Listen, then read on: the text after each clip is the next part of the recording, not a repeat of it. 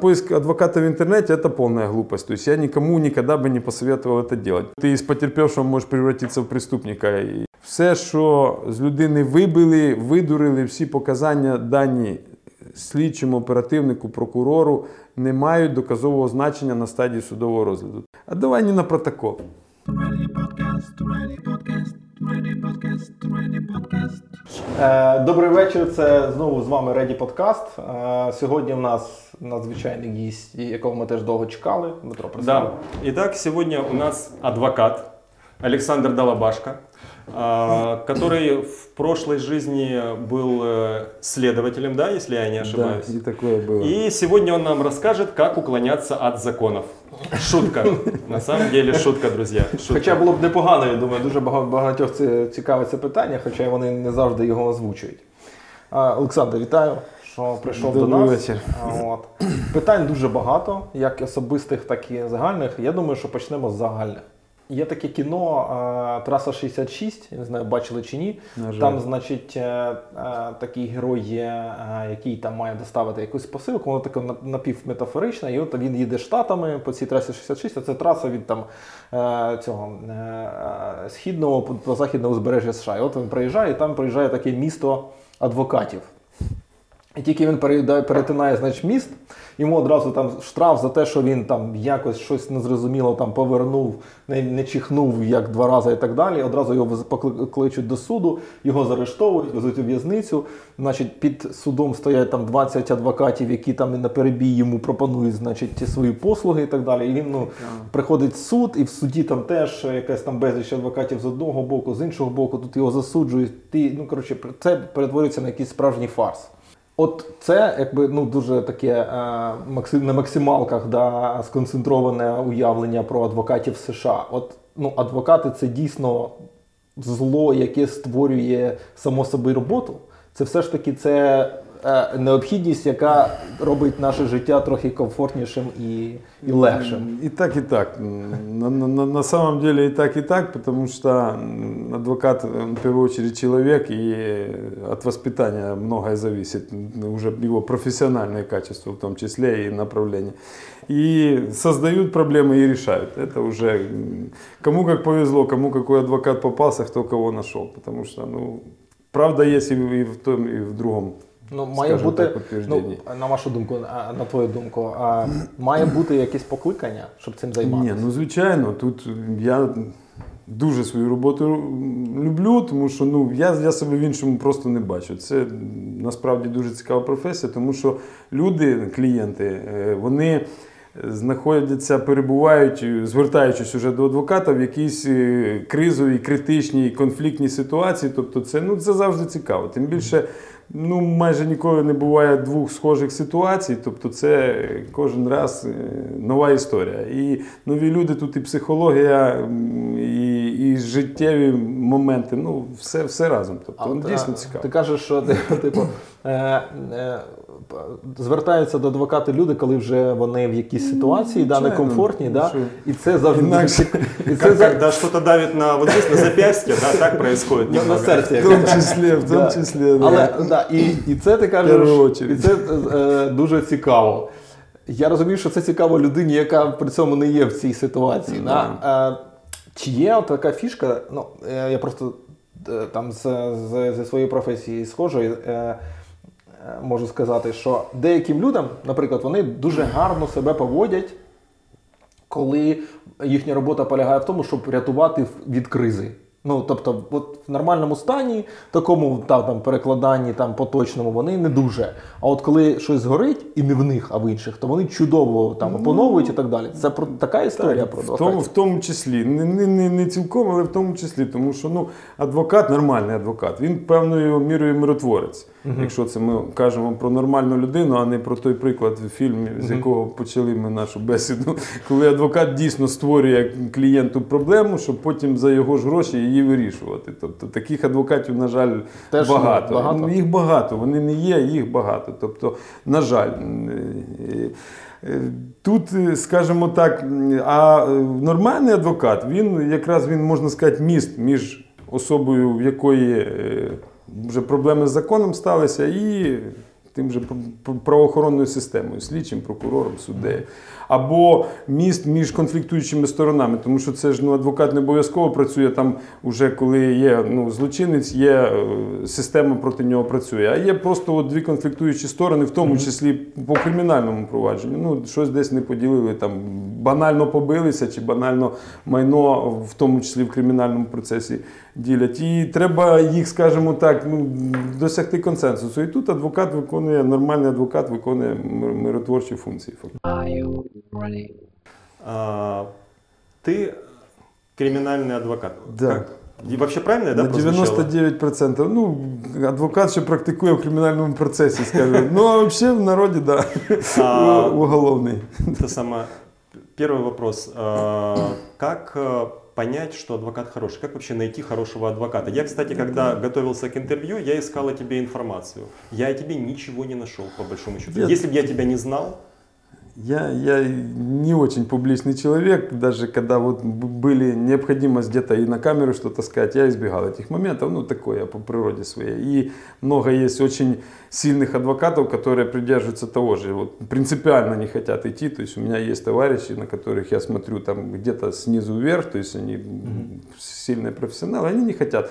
Есть люди, которые, скажем так, профессионал из него не очень, но в камеру он бежит и спотыкаясь и всех расталкивает. То есть так, как выбрать адвоката, это очень сложный вопрос, Дима, и на него ответить, э, ну, дать какой-то действенный совет практически невозможно, потому что ну, адвокат, э, ну, конечно, поиск адвоката в интернете это полная глупость. То есть я никому никогда бы не посоветовал это делать, потому что, ну, потом люди, как говорится, кусают локти и э, ищут уже другого нормального адвоката, но деньги уже тот не вернет, как правило. То есть э, это глупость полная. То есть адвоката, в принципе, нужно, да, искать по каким-то рекомендациям, либо это ну, уже как бы топовые какие-то компании, ну, там это уже люди, которые могут себе это позволить, потому что гонорары у этих адвокатов, ну, в топовых компаниях, то есть, которые имеют имя там уже на уровне страны, там крайне недешево все, то есть, ну, среднему даже достатка человеку может быть сложно, я не говорю уже о... Це компанії, м, типу ці м, супермаркет, ну тобто вони там різні, ну тобто там, умовно кажучи, там якісь веселки сильці, це спеціалізовані по Я не кримінальному хочу, праву. не хочу переходити на конкретні назви. е, І їх чимало цих компаній. Є, які виключно по кримінальному процесу працюють, і вони теж в топі, скажімо То так. теж великі, да? да? Вони не займаються всіма галузями, є і такі, але вони в топі. Тобто до цих компаній, але ну тут теж, от знову ж таки, чому я сказав, що дати е, 100% пораду не можна, тому що навіть ти прийдеш на цю топову компанію, якщо ти, скажімо так, не е, гарний товариш е, керівника чи власника цієї компанії, і він перед тобою несе якусь ще людську відповідальність, то можуть прямо, скажімо так, на імідж десь в нашій країні, на жаль, можуть, е, так би сказати, вибачаю за таке слово, підзабить і дати. е, От е, я просто зараз від, відхилюся трохи. Прийшли люди на таку топову компанію. У них проблема. Проблема, скажімо так, банальна, середнього рівня е, справа, тобто е, досить проста. Їм дають адвоката за е, гонорар по рівню цієї фірми, тобто гонорар досить е, чималий. Адвоката їм дають, який вчора тільки став тим адвокатом. І він не має ні досвіду, ні роботи слідчим там, чи прокурором, ну досвіду роботи в кримінальному процесі. І він вчора отримав, і його вже кидають, і він йде працювати. Він не дасть е, належної правової допомоги. А е, гроші беруть, як скажімо так, за топового адвоката. Тому що навіть от топові, я просто це бачив, як люди потім після цієї топової кампанії приходять е, до адвоката, який от працює, ну як я донедавна працював сам по собі, приходять і кажуть, виручайте, тому що ми от пішли до модних, вони нам зіпсували, скажімо так, початок ситуації. Тепер Саша спасай, скажімо так. Ну, тобто, а якщо так трапилося, що, ну, умовно кажучи, да, там звернулися, е, тим не менш, або там кажуть, ми хочемо йти, от ми знаємо, що це там якась велика компанія, ми хочемо до них йти. Провірити, там, якого, який достався адвокат від них. Можна за досвідом, да, за справами і принаймні Да, запитати. першу Что чергу- должен знать адвокат, грубо В першу говоря? чергу, ну це знову ж таки, це не показник, що адвокат вчора став адвокатом, тобто він може мати досвід. Ну, якщо видно, що от посвідчення адвоката перевірити, вон е, реєстр адвокатів, це дуже просто. Дві хвилини треба, так. знаючи прізвище ім'я по батькові, що він коли його отримав. Але ну по, по людині, тобто, ну. Скажімо так, чи вона молода, чи старша, це, це не показник. Тобто я не то, що кажу, що на топових погано, але навіть я просто до того веду, що навіть там можна отримати Отримати неякісну допомогу. Це я не кажу, що топові компанії пані, Ні, вони на 90% класно е, надають послуги. Але навіть там бувають неприємні такі виключення, які я бачив на своєму. Саш, ты так професійному осторожно говоришь, досвіді. как адвокат прямо. Имею чуть-чуть опыта. да. Но ты работал до этого э, следователем, да? Сколько Да. лет? Ну, я пять лет проработал следователем и полтора года уже так на руководящей небольшой должности был перед увольнением. То есть, вот, И так. сколько ты уже адвокатом работаешь? Ой, адвокатом с 2008 года, то есть считай 11, Больше да, 10. ну, больше 10, да. В 2008 я получил. Это классический путь какой-то для адвоката в Украине, скажи, или как это Ну, выглядит? нельзя так сказать, но я как бы статистику не проводил, но по моему мнению, то есть, э, я думаю, минимум половина э, адвокатов это бывшие как бы работники правоохранительных органов, ну, преимущественно следователи. Есть и оперативники, прокуроры, судьи, но мне чему? кажется...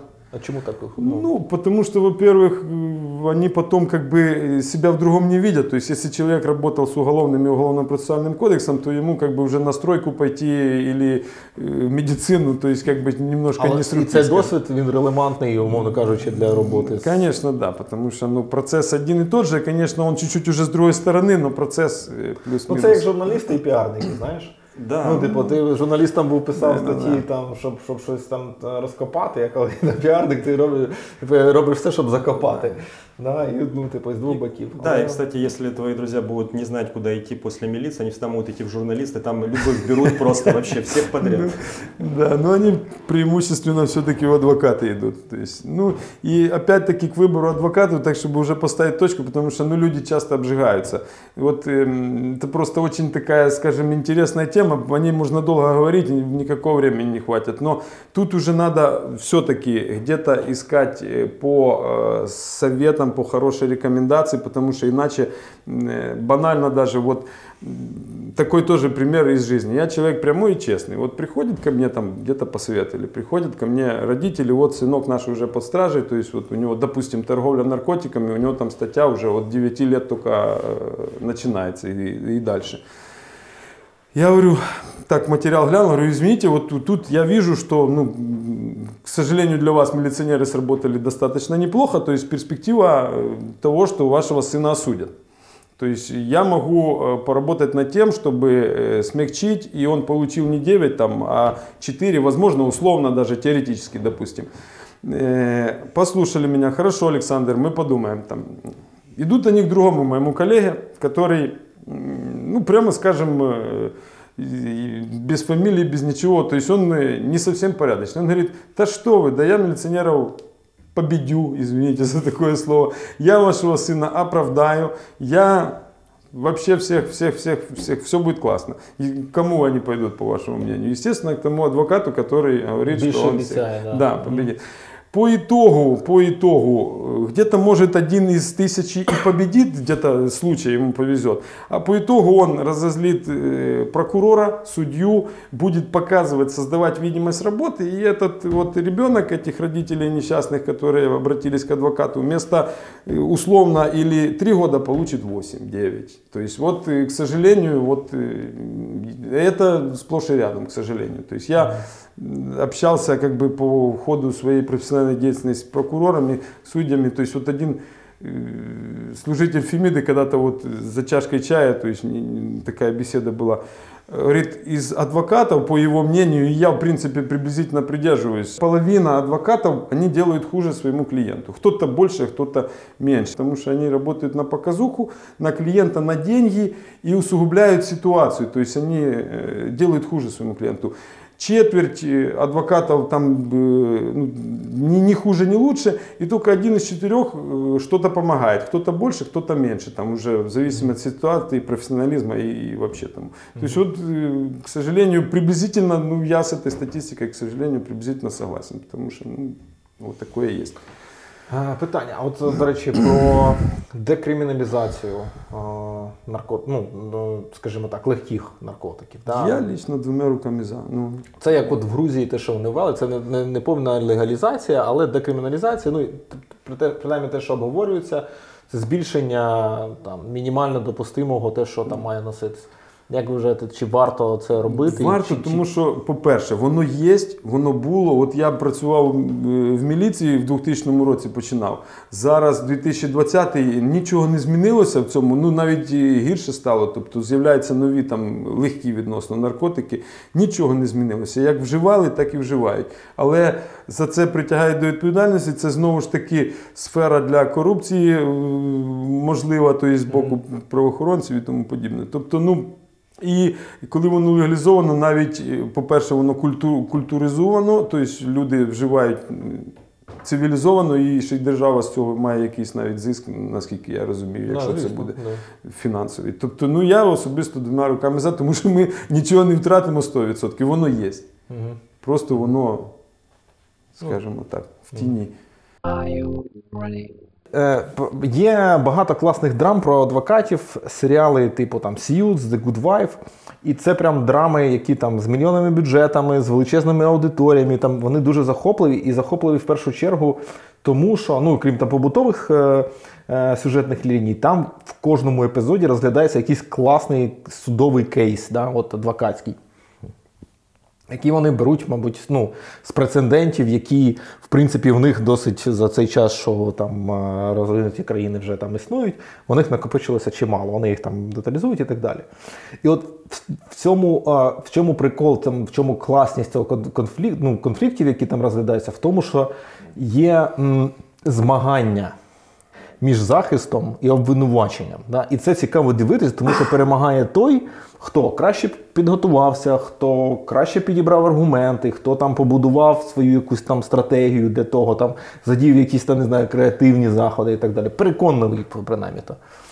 Наскільки це відрізняється від ситуації в українському суді? На, на жаль, дуже суттєво. То, про що ти розповідаєш, це мрія, напевно, е, більшості адвокатів України, які дійсно хочуть, щоб процес був змагальний, а не гра в одні ворота. е, На жаль.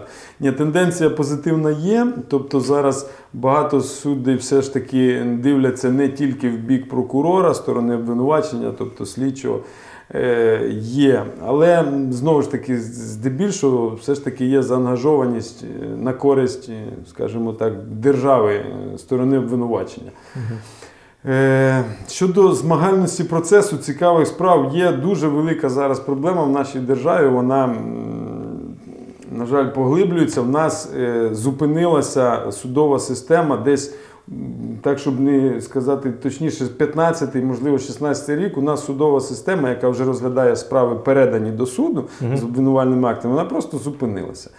Е, в мене справи є, які надійшли до суду в 15-му році, в 16-му, ну і е, багато прикладів. Вони зараз 20-й, да, так от 4-5 років, вони фактично е, не розпочалися слухатися за 4-5. Вони просто, можна сказати, лежать. Призначається засідання там раз в два місяці, суд через зайнятість, не з'явився прокурор чи ще з якихось причин.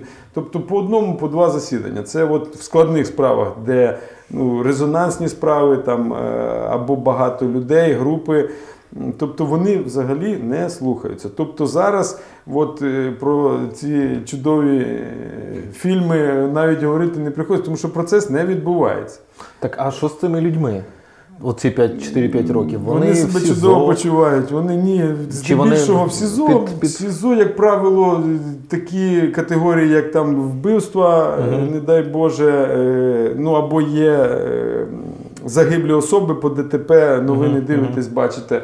Е, Скажімо так, ті, хто вчинив не такі злочини, вони е, під заставами, під домашніми арештами або взагалі без А оце вузьке горло, воно в чому? В кількості суддів, е, в процедурах, які Я, скажімо так, глибоко не занурювався в цей процес, але в нас же ж розпочала ще попередня влада судову реформу, і вона її розпочала, а провести не провела. Тобто, ну це ж я кажу, з 15-го року, десь 16-15 рік ця проблема почалася. І це не тільки резонансні справи, це ну я ще зараз розкажу. От почалася судді, яких, як я бачу, закінчились повноваження, чи звільнялися самі, чи їх звільняли. Е, Є вакансія, а її не заповнюють, тому що немає от системи е, відбору, наскільки я розумію, і призначення суддів. Тобто е, дуже велика кількість вакансій. Тобто в районному суді міста Києва, де блін, ну, е, густота населення, я не знаю навіть скільки на один район приходиться, 300 тисяч, скільки зараз в Києві людей. Е, По кримінальному процесу може працювати 4-5 суддів. Це, ну, це А, просто. ну, а, ну, тобто, скільки? Ну так, хоча б 15, отак, від, ну мінімум 10 і 15. а от ну а чому? Ну тобто є вакансії. Є вакансії, суддів не призначають. Ну знову ж таки, я боюсь десь помилитися, але я на 100% знаю, що зараз суди, е, ну можливо, навіть наполовину е, не, не заповнені суддями. І я впевнений, що бажаючих там дуже багато, тому що ну там гарні зарплати. е, І просто не призначається. Не, не, не, нема цього механізму. У нас зараз е, судова система паралізована. Тільки на стадії досудового розслідування, коли йде активне розслідування до передачі там е, обшуки, арешти, е, запобіжні заходи, взяття під варту, домашній арешт, застава, це да, це негайно розглядається. Ці процеси проходять швидко, тому що в слідчого є сроки. А як тільки справа передана до суду, слідчий закінчив е, розслідування, все, там сроків ніяких немає, там справа вже все, вона лягла. Тобто. И что будет с человеком? Вот я у Феди шапку Ну, украду, бегу, меня скажем поймают. так, тут э, кому-то хорошо, кому-то плохо. То есть человеку, который реально совершил преступление и понимает, что может быть наказан, естественно, это класс. То есть э, для него это золотое время, потому что ну, реально у него перспектива получить срок, и у многих большой срок. И вот они 4-5 лет э, живут своей жизнью, Но они не в, не, в, не в СИЗО при этом сидят. Нет, не в СИЗО, не в СИЗО. В СИЗО, еще раз говорю, это единицы. У нас э, СИЗО, ну это вот сбиваешь меня чуть в сторону. Раньше в камере на 20 человек в СИЗО было 60 человек. Они спали в три смены. Тобто там по 8 часов спали по очереди. То есть, ну, сейчас у нас в СИЗО, вот я же говорю, убийцы, ну это не так много людей. То есть они есть, конечно, ну те, которые совершили убийство, там умышленное или бытовое, ну не суть. Их, ну. И политические, то есть вот э, диверсанты, вот то, что с учетом того, что у нас происходит в стране сейчас. А э, вот у нас э, закон, скажем так, стал более лояльным с 2012 года. То есть поднялась планка, по которой э, берут под стражу. То есть если раньше преступление до трех лет э, нельзя было брать под стражу, сейчас подняли планку до пяти. То есть если человек ранее несудимый и совершил преступление, за которое предусмотрено наказание до пяти лет, его нельзя вообще взять под стражу. То есть запрещено законом. Во-первых, поднялась планка. Ну и Законодатель установил, опять-таки, в 2012 году, что если преступление неумышленное, ой, ненасильственное, извиняюсь, то есть э, никого нету Пострадавших. погибших людей, не было насилия, то суд обязан прописать человеку альтернативный, э, альтернативную меру пресечения, даже беря под стражу, то есть вот он взяти під варту, але в разі внесення застави звільнити. Тобто обязан суд прописати альтернативну меру пресечення в виде залога. І без А сколько проблем. залог? Це ж Залог- залежить, залежить від Залог идет, Важность. он, во-первых, с каждым годом меняется, потому что он привязан к минимуму ну, для процессдатных осіб, то есть вот уже в этом году 2000, раньше меньше. То есть, э, скажем так, м, там раньше, я сейчас вот, блин, чуть вра- врасплох ты меня застал, но раньше это было, то есть вот от 30 тысяч гривен, то есть и, и максимальный, еще в прошлом году где-то был 500 с чем-то, 520 это максимальный. Но суд не ограничен, то есть он в резонансных делах может выходить из-за рамки, но вообще как правило, последнее время тенденция вот в рамках. То есть, ну и люди как бы в большинстве случаев находят эти деньги. То есть это и поэтому у нас как бы э, люди, вот тут, что ты задал вопрос, в основном вот эти долгоиграющие люди дома. То есть они, м, то есть вот этой категории, которые совершили преступление, это естественно нормально. Тут мои клиенты, которые увидят, скажут, Саша, ты чего творишь? Не, не порти нам это. Ну, но есть люди, которые э, не совершали преступления. У нас в стране, к сожалению, модно еще с Советского Союза привлечь э, машина вот репрессивная правоохранительная привлекает где-то заказные дела, прямо скажем. То есть людей, которые на самом деле не совершали преступления. И не то, что там их вина не доказана, там или не было вообще события преступления, его сфантазировал следователь с прокурором за деньги или преследуя какие-то там э, показатель сделать, э, пропиариться, что вот я такое раскрыл, а там ну, мыльный пузырь. То есть вот такие люди есть. Они, у них проблема, им это не подходит. Они годами не могут себя отбелить свое честное имя, оправдаться. То есть и все понимают, что их суд оправдает, потому что ну, белыми нитками шито дело на 100%. Э, Они не могут. То есть они- ложечки нашлись, но осадок остался. Да, вот такая. то есть у нас, вот, скажем так, э, назначили человека преступником, все, а, а доказать, что ты таким не являешься, вот на этом фоне, то, что судебная система сейчас парализована э, на этой стадии, нет возможности. То же самое, такое не подходит потерпевшим сторонам. То есть вот э, привлекли, расследовали, милиционеры сделали свою работу, раскрыли преступление. Человек должен понести там наказание, в том числе финансовые, какие-то компенсации провести в сторону потерпевших. Все, дело застряло, потерпевшие э, в тихом шоке. То есть они годами, имея преступника, не могут там получить сатисфакцию как моральную, так и финансовую. Ну. А он живет, Да. наслаждается жизнью. Ну, А, смотри, а, так.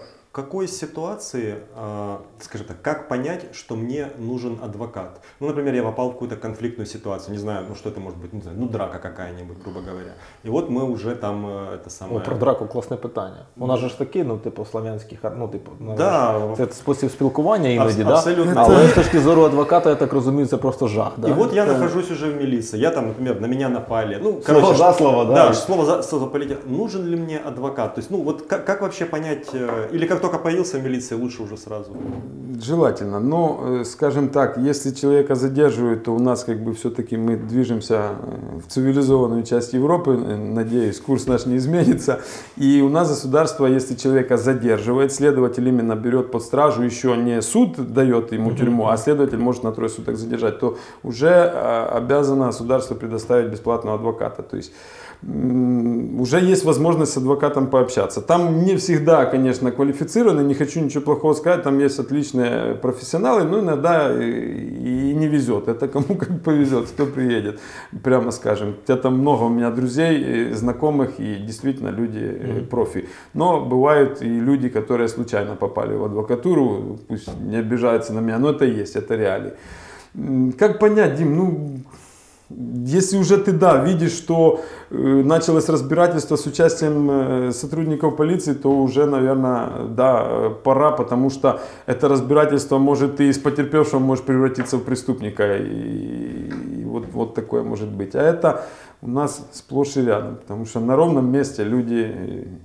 э, Один поехал в больницу, дай бог, чтобы не умер, второй поехал в тюрьму. То есть как бы, конфликт в любом случае не выгоден ни из какой Ну, умовно, стороны. давайте, давайте змоделюємо ситуацію. От е, ід- ідеш ввечері, де якийсь там, не знаю, хтось на підпитку, слово за слово, д- дали дру- один одному ляща, розійшлись. Начебто все окей.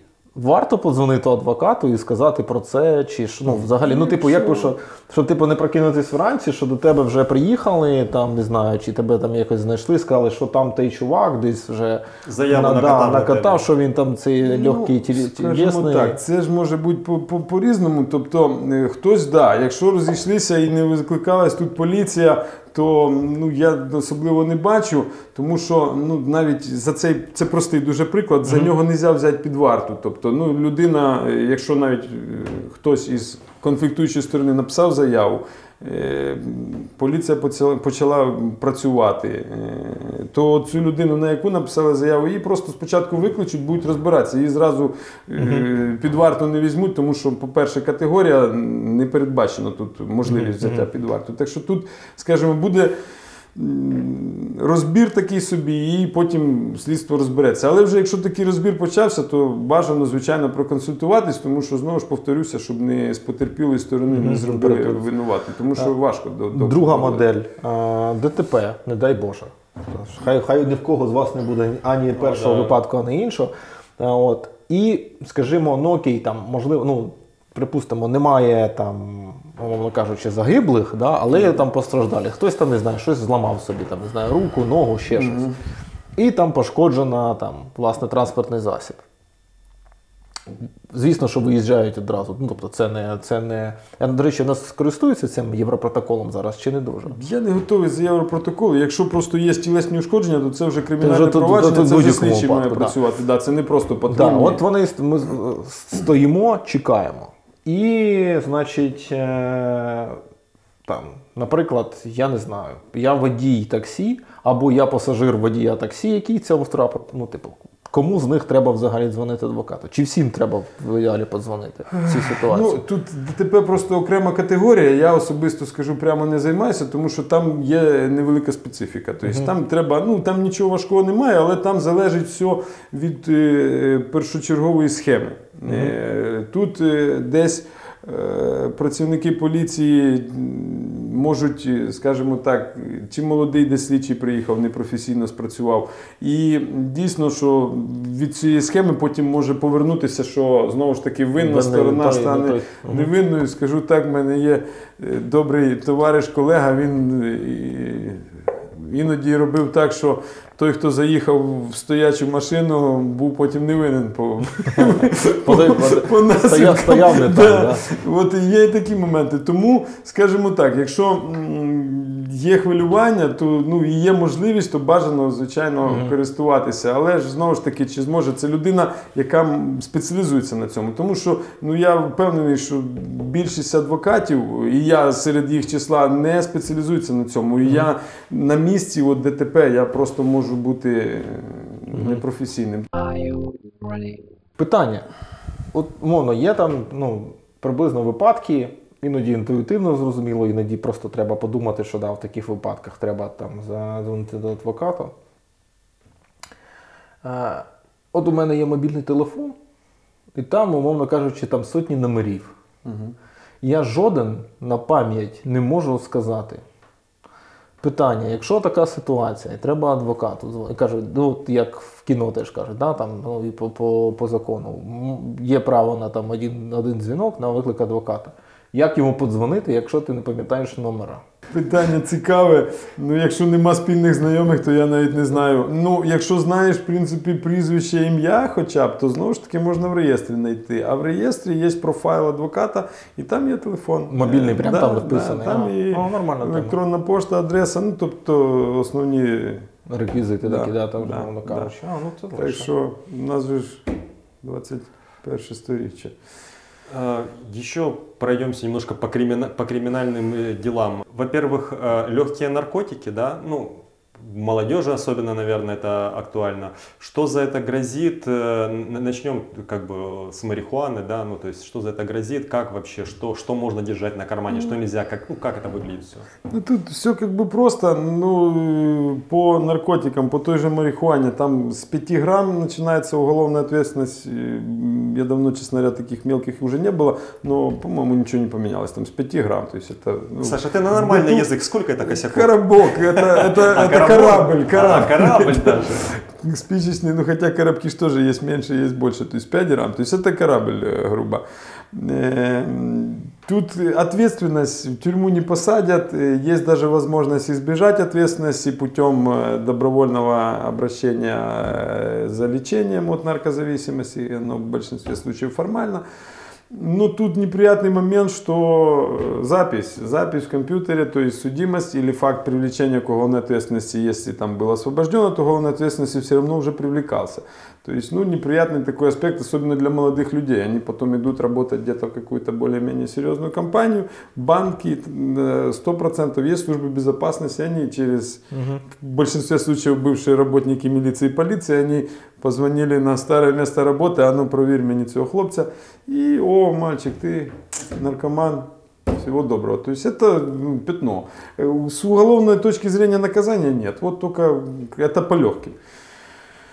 По тяжелым, ну опять-таки, если это не в крупных размерах, то снова-таки в тюрьму не посадят. За сбыт уже идет очень серьезная ответственность. За сбыт у нас наказание предусмотрено жесткое за распространение. Хотя распространение на самом деле настолько, вот я тебя угостил, у меня уже сбыт. И там ответственность начинается. э, Вот, я бы тут, конечно, э, какую-то градацию провел. Ну, у нас так оно уже не первое десятилетие, то есть чтобы люди понимали, что угощение это уже тоже сбыт. То есть даже вот... То есть э, должен быть факт, да, какой-то передачи. Если я его просто несу с собой какой-то маленький Да. чего-то там. Раньше, э, раньше, скажем так, э, э, было легче, скажем, доказывать вину человека. Сейчас уже тенденция пошла и практика, что факт сбыта э, должны быть закупки контрольные проведены, то есть он должен быть железно. Раньше вот э, так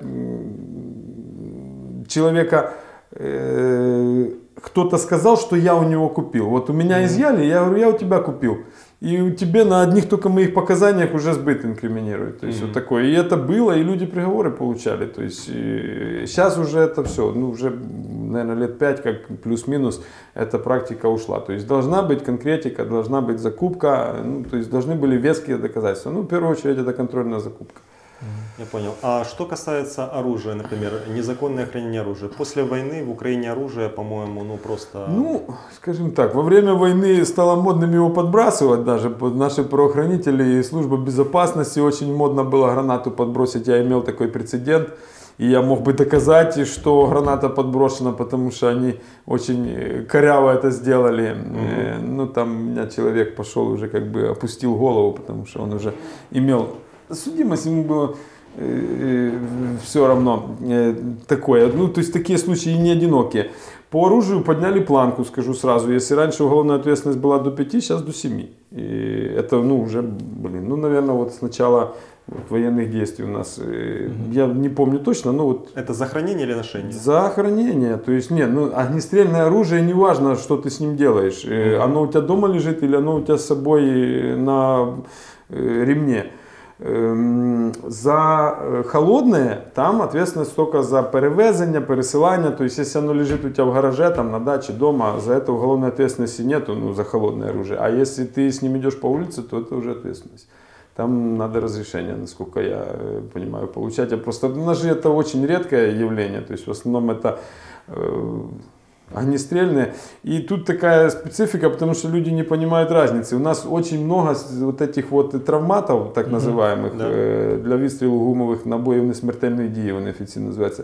І тут очень такая специфика есть. Ем, Если это вот у человека без разрешения, а у многих без разрешения м, э, этот пистолет отечественного, э, советского в том числе производства, то есть ПМы, еще советского э, происхождения, там, э, или Форды, вот уже украинские, то даже если у тебя нет разрешения, это административная ответственность, штраф.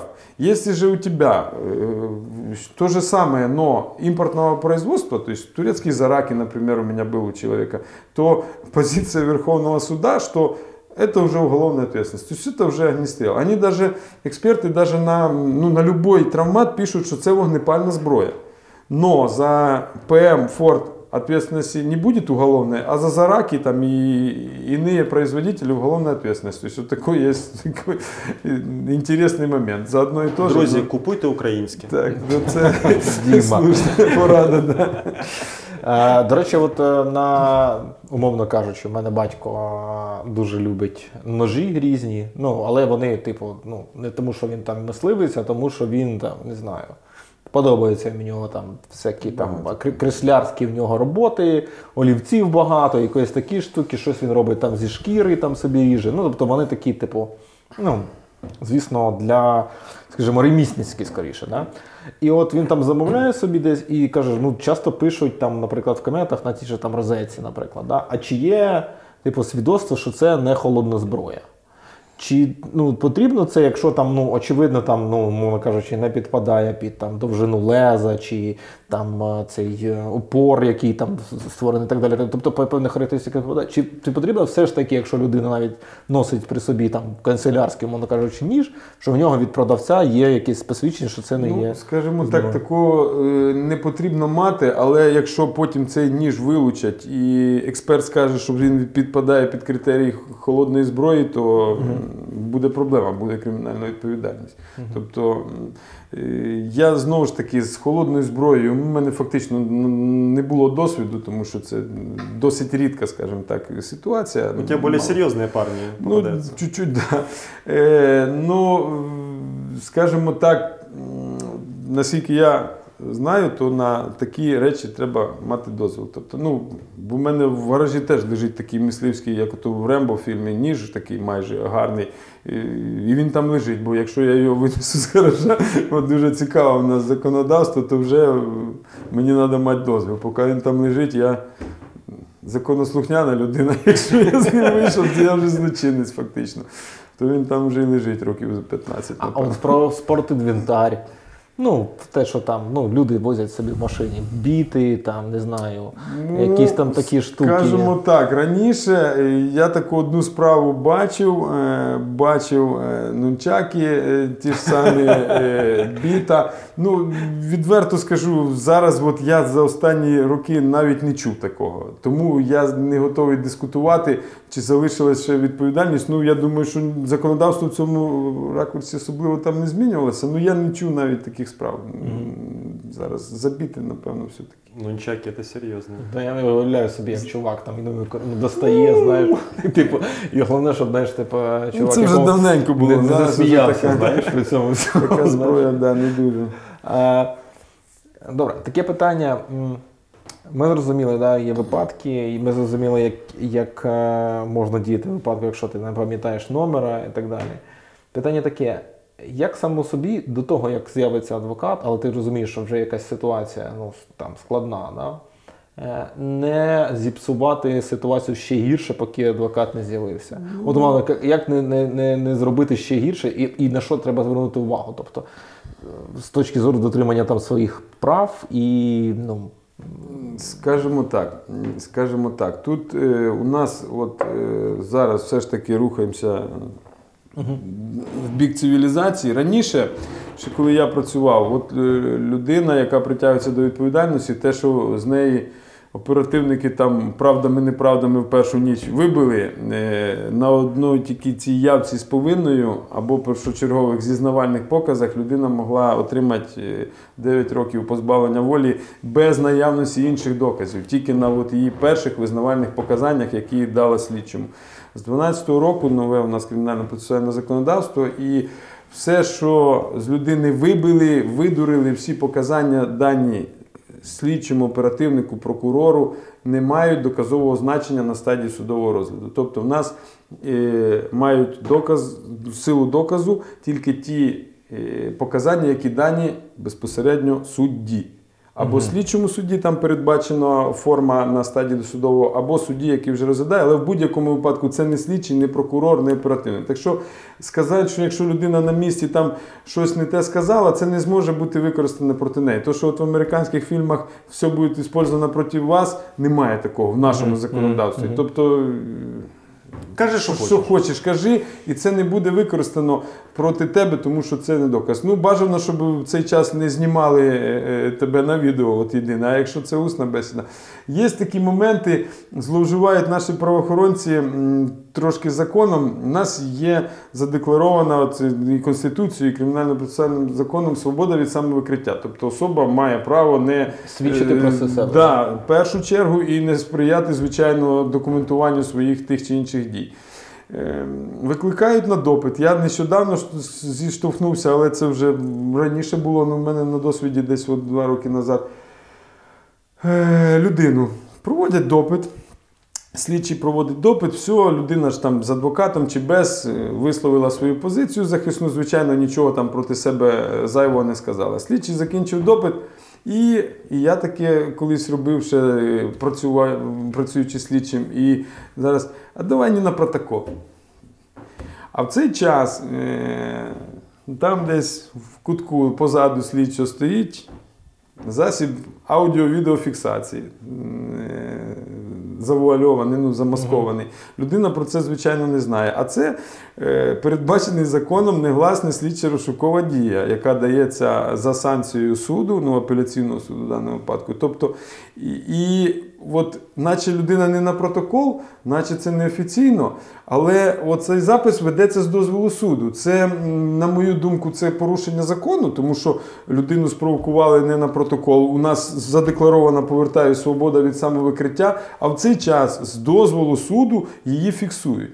І це настільки тупо, але пойди посперечайся, апеляційний суд дав дозвіл на цю фіксацію. Тобто судді там е, зачасту не розбираються.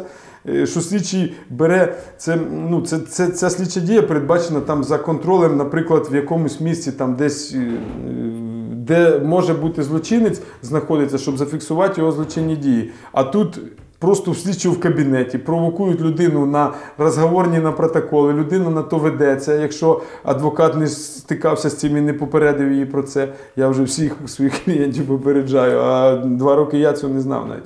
І ні на протокол, отак от на відео наговорив, а потім ще попробуй посперечайся з цим доказом. Хоча він, на мою думку, я впевнений, більшість колег, всі колеги-адвокати скажуть, що це сумнівна законність, він незаконний цей доказ. Але ще раз повторюсь, це відео з дозволу апеляційного суду відбувається. І суддя районного суду, який розглядає потім справу, не скаже, що це недопустимий доказ, тому що це він скаже, що суддя вищестоячого суду неправильно вчинив, надавши дозвіл на це. Тобто, такий є момент дуже цікавий. І цим зловживають працівники слідчих органів. Ну, скажімо, така ситуація ще неприємна, бо у нас ну, багато неприємних ситуацій, які ми маємо з тобою говорити. Знаєш, ну, типу, які приємні ситуації з адвокатом можна типу, да, уявити собі. Да? Більшого, да. Да, от, е, обшук. Да, знову ж таки, обшук він розпочав. Ну, наприклад, є там документ, який е, правоохоронці придивляють, да, що вони мають право. І, да, і починається обшук. Певний час треба адвокату навіть на те, щоб він доїхав на місце. Весь цей час, поки адвоката немає, що треба знову ж таки робити.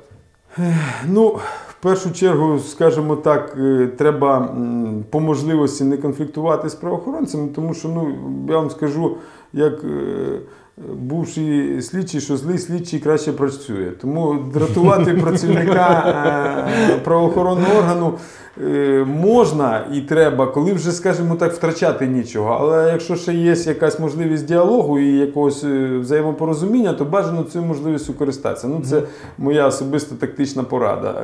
Більшість, ну не більшість, багато з колег працюють зовсім по-іншому. Вони зразу йдуть в бій, в конфронтацію. Це, е, скажімо так, е, знову ж таки, іміджевий, там, маркетинговий хід, робота на клієнта. Іноді це дає результати, я не скажу, що це неправильно, іноді це може дати негативні результати. Це треба дивитися все по ситуації. Це вже досвід е, адвоката кожного свій. На обшуку, от бажано, звичайно, затягнути, щоб поки адвокат не приїхав е, цей. Але знову ж таки, порада дуже проста. е, Щоб е, ті, хто приїхав на обшук до людини, щоб вони не бігали.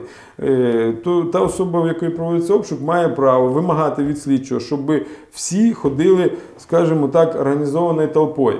Тому що, от коли якийсь там оперативник побіг в ту кімнату, його ніхто не бачить, от там от він і підкине якраз ту там марихуанку, чи гранату, чи документ, чи гроші, там, ну залежно. Тобто, е, і людина має право. Дуже зараз, ну все-таки знову ж таки, тенденція позитивна. В нас зараз законодавець зобов'язав слідчого. Обов'язкова відеофіксація, повна відеофіксація. Все, що не буде зафіксовано на відео, не може бути потім використано як доказ. Тому, якщо е, на відео потім при судовому розгляді не буде зафіксовано, що як оце е, той чи інший е, об'єкт вилучений, то не буде цього. Знову ж таки, недопуск адвоката. Е, Ще це недавно тільки внесли зміни. Ще ну скільки, ну років. Два, напевно, цим змінам, ну плюс-мінус, я можу там десь помилятися. Я приїжджаю на обшук от, е, серед ночі, виходить слідчий. Я один, три часа ночі, да, там людина всередині. Їх тут 20 чоловік, СБУ, Альфа, тобто спецназ. Кажу, я от, у мене договір, я хочу. Ну, ви знаєте, ми вже почали слідственне дійство, я вас не пущу. Та як це? Я ж. Ну, напишіть на мене завтра жалобу, сміється і все. Ну і все. І те, що я на нього завтра напишу жалобу, зараз законодавець закріпив недопуск адвоката. Все, що вилучено на обшуку, не може бути використано як доказ. Але це треба довести, що адвоката не допустили. Ну це не важко, в принципі. Це взяти когось з собою, зафіксувати там під відео, що от я стою, от стукають мене міліціонери там чи? Все ж таки про. Да? От як бути, бути як це, добропорядним понятим? Що треба робити? Задача просто фіксувати своїми очима і іншими, скажімо так, органами те, що відбувається, щоб потім підтвердити, тому що понятий для чого. Якщо спірні питання по проведенню слідчої дії виникають при подальшому розгляді провадження, судовому розгляді, то понятий підтверджує ті чи інші факти і обставини, які мали місце при проведенні даної слідчої дії. Не більше, не менше. Тобто понятий це очевидець, що все відбувається так, як є. Тому що щоб не було переваги у працівників тих же поліції, яких прийшло 5, а особа до якої прийшли одна. То я завжди ще людям раджу, от якщо вже знають, що буде обшук, кажу, бажано, щоб вас там було двоє-троє, тобто, щоб вам легше було, тому що одного А, там. Слідкувати за Да, одного, одного можуть і скрутити, пихнути, і ти потім нічого не доведеш. Їх п'ятеро, вони п'ятеро, потім, коли буде розбор, їх допитають, вони всі скажуть, ні, ми ж у нас п'ять чоловік, і ти сам просто не доведеш. А коли двоє-троє, вже е, потім можна, скажімо, Скажи, сколько стоит адвокат и как оценивается вообще его работа? Это часы, это что-то, ну, какая Тут- вилка? Тут нету никакой, скажем так, э, четкости абсолютно, то есть зависит от э, опыта адвоката, от э, того, что он может себе позволить э, назвать клиенту. Вообще, как бы, форма оплаты почасовая, ну, это, э, мне кажется, больше все-таки договариваться конкретно, что вот за период. То есть, ну, есть и почасово. Есть за действие, то есть вот э, составление такого-то документа, выход э, в суд, выход к следователю. Бывают единоразовые, э, то есть вот ну, человеку не надо, он не привлекается к уголовной ответственности, его банально вызывают там свидетелем, но ему там он подозревает, будут некомфортные вопросы задавать, и он хочет быть с, э, адвокатом. То есть это разовое мероприятие. То есть вот разовое мероприятие, один адвокат за тысячу гривен пойдет э, с удовольствием, другой попросит 200 долларов за то же самое, то есть э, в 5 раз больше, ну третий 100 долларов попросит. То есть это вот плюс-минус, это за разовое мероприятие. За, скажем так, сопровождение уголовного дела, снова таки, что это за дело? Если это вот легкие наркотики, о которых мы говорили, ну, то есть это там все просто, там не нужно, и, надо знать специфику, но не нужно иметь 7 пядей во лбу. Если это дела, скажем так, высшей категории коррупция, то есть э, экономика, там э, уже нужно иметь опыт, там нужно, э, как бы там, естественно, совсем другие гонорары, и они могут э, от тысячи долларов за э, какую-то стадию процесса до 10 и бывает и по-другому, скажем так. Ну, это уже зависит от возможностей клиента и статуса адвоката. Нелегко быть коррупционером, я тебе скажу. Дорого. Коррупционером, да. Ну, скажем так, знают люди. корупціонеру треба відкладати одразу. Да, надо на- сразу откладывать У меня есть один знакомый, он же мой, можно сказать, практически, ну, друг это громкое слово, но хороший товарищ. Вот э, он, это я всегда ему в шутку говорю, ты главное, чтобы деньги на залог были и все. Я, я тебя приеду, потом выкуплю, чтобы ты мне сказал, где лежат, я поехал и все. И не волнуйся, у тебя в любом случае будет залог, ты же как бы не особо опасный. И расскажи, как становится адвокатом, то есть что, что для этого нужно, какие знания, что пройти, как эта процедура? Э, Я вот давно проходил эту процедуру, сейчас там поменялось, и я не полностью смогу сказать наверняка, но как минимум нужно, естественно, высшее образование. Любое или Э, юридическое? Юридическое, безусловно, это я уже немножко...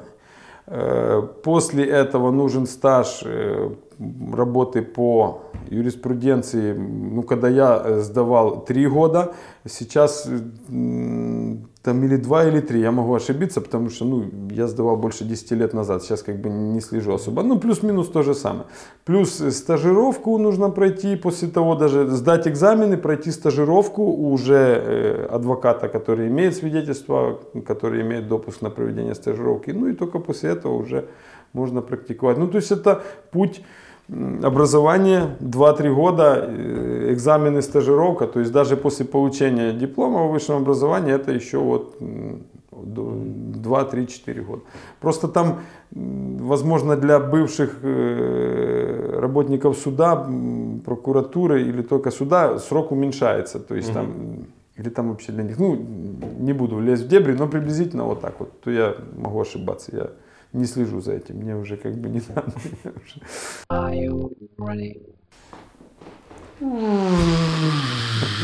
Это был Ready подкаст. С нами был Александр Долобашко, и мы говорили о всяких плохих делах. Будьте хорошими мальчиками и девочками. Пока. Ready podcast, ready podcast, ready podcast, ready podcast, ready podcast, ready podcast.